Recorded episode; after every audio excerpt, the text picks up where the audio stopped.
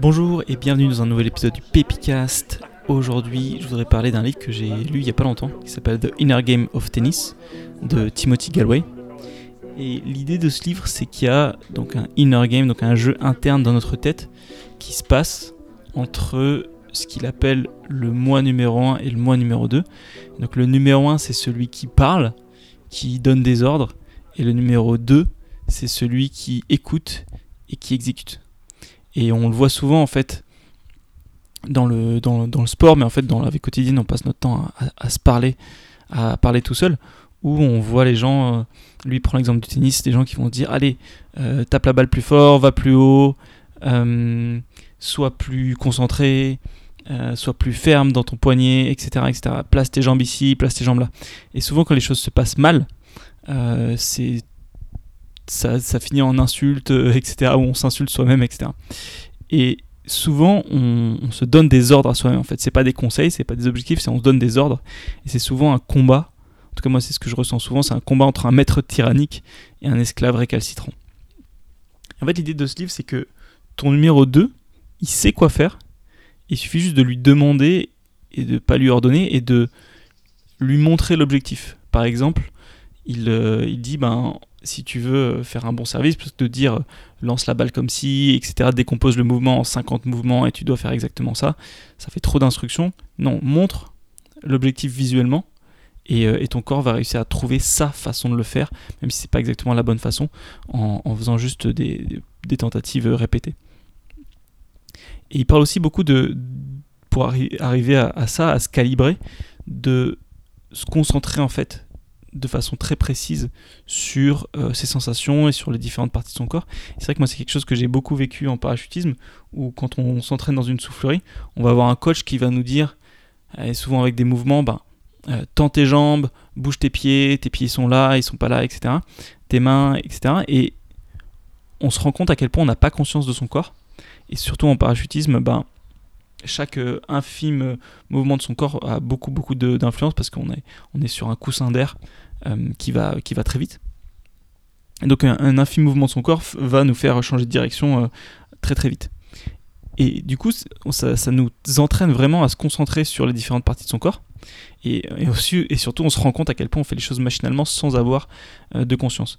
Et donc, c'est important d'arriver à développer cette, cette, concentration, cette conscience de son corps. Et cette façon d'apprendre, de plutôt se dire, on va regarder un exemple et on va dire à son, corps, j'ai envie de reproduire ça, ben, ça m'a donné envie de reprendre le, skate que, j'avais abandonné. Euh.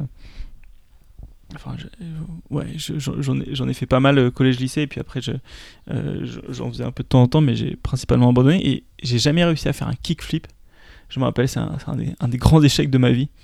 Euh, j'ai passé des heures, parfois je séchais les cours en me disant bon, je reste au skatepark jusqu'à ce que j'arrive à faire mon kickflip et j'arrivais jamais. Et je demandais à des gens de me montrer, je, j'ai regardé plein de tutos, etc. Je me suis filmé un peu aussi.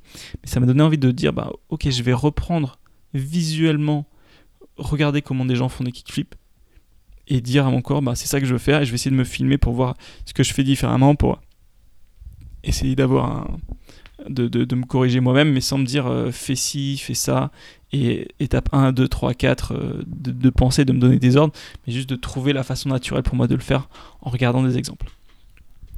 Donc ça c'était super cool parce que ça m'a remotivé. Donc, je sais pas si c'est une distraction inutile, mais en tout cas ça, a l'air marrant comme petit projet d'été. Ça m'a aussi fait penser à, à, une idée que j'avais trouvée dans, dans, le livre Zen and the Art of Motorcycle Maintenance, où en fait il parle du, problème des modes d'emploi où en fait on voit tout le temps des modes d'emploi et ça nous donne envie de, croire qu'il y a une seule façon de faire les choses, une bonne façon de faire les choses, alors qu'en fait il y, a, mille façons de faire les choses. Et c'est vrai qu'aujourd'hui, surtout avec Internet, on vit à l'ère des tutos, on regarde des tutos pour tout. Pour, euh, pour faire des projets à la maison ou pour, le, pour apprendre des choses. Et du coup, on a tendance à vouloir copier cette façon de faire alors qu'il y a différentes façon de faire. Et c'est quelque chose que moi j'ai beaucoup aimé dans le parachutisme, c'est le côté de dire bah, parfois on bloque pour faire certaines figures. Et un bon coach, c'est celui qui va te dire bah, moi je fais comme ça, mais il y a d'autres façons, d'autres personnes qui font des flips de cette façon. Donc essaye les deux ou essaye de trouver ta propre façon. Et, euh, garde un peu cette liberté-là plutôt que de vouloir te conformer à, la bonne façon, entre guillemets, euh, celle qu'on celle qu'on te présente comme la façon canonique. Et il y a aussi le côté où je pense qu'on a tous monté des meubles Ikea au moins une fois dans sa vie. Il y a un peu le côté de, voir euh, comment on fait et aussi combien de temps ça prend. Et, c'est marrant parce que un des, un des invités du podcast, euh, Bob Moesta, m'a parlé d'un super livre qui s'appelle The End of Average, que je suis en train de, lire. Et en fait, il, parle au tout début de, de la naissance de l'idée de standardisation avec euh, l'idée qu'on va euh, faire des moyennes des gens et que c'est la moyenne qui compte et que euh, l'important c'est soit d'être dans la moyenne, soit d'être largement au-dessus. Et après, il y a l'essor de, Taylor avec le fait que c'est plus l'individu qui compte, c'est vraiment le système et on va faire un système et on va, on va t'empêcher de faire les choses à ta façon, il faut faire les choses de la façon dont le système a décidé. Et, et en fait, dans, ce livre, il dit que bah, la moyenne, ça n'existe pas, ça correspond à personne et que la bonne façon de, faire aussi, euh, ça n'existe pas forcément. Il faut découvrir la tienne.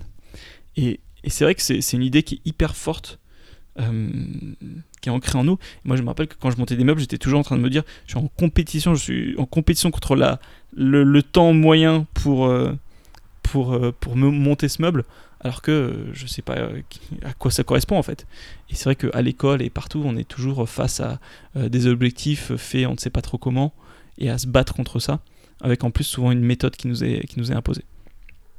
Et il y a un dernier livre euh, qui, avec, qui avec lequel je faisais le, le parallèle, c'est euh, Siddhartha, où à un moment il y a un moine qui rencontre euh, Bouddha et qui pourrait suivre les enseignements de Bouddha, mais qui lui dit non, en fait, je vais suivre mon propre chemin parce que toi, quand tu as découvert ta voie, ben tu l'as pas découvert en suivant précisément un maître, et euh, tu as trouvé ta propre façon. Et, tu l'enseignes aujourd'hui, mais ça se trouve, c'est pas ma façon. Il faut donc que je trouve aussi mon propre chemin. Et, euh, c'était euh, très courageux. Et, bon, évidemment, ça, ça finit bien dans, dans, le livre. Mais, mais, je trouve que c'était une idée intéressante de dire, bah, même, les, même les meilleurs, en fait, c'est leur façon. En fait, c'est pas forcément la façon qui va, te, qui va fonctionner pour toi. Voilà, donc c'était l'idée l'idée dont je voulais discuter aujourd'hui avec, avec ce livre de Inner Game of Tennis. Et l'idée de dire, bah, faites-vous confiance, découvrez votre méthode et, puis aussi soyez plus gentil avec vous-même. Euh, faites-vous, voilà, pas besoin de, se donner des ordres et s'insulter constamment quand les choses se passent pas comme, euh, comme on voudrait. Et puis euh, il y a aussi un truc que je trouve important, c'est le côté retrouver l'harmonie entre le numéro 1 et le numéro 2. Entre le numéro 1 qui va dire bah, mon objectif c'est ça, je sais pas, mon objectif c'est, j'en sais rien, de, de, de, perdre du poids ou de m'améliorer au tennis ou de réussir un kickflip dans mon, dans mon cas. Et le numéro 2 qui va choisir comment on le fait en fait. Et c'est vrai que souvent le numéro 1 veut dire l'objectif c'est ça et voilà comment on va le faire, alors qu'en fait c'est le numéro 2 qui va dire comment on va le faire, naturellement. Voilà, euh, c'était un, c'était un, super, euh, c'était un super livre euh, et, du coup je voulais me faire ce petit mémo parce que j'ai peur, d'oublier ces, petites leçons et j'espère que ça vous a été utile aussi. Bonne journée et bonnes vacances.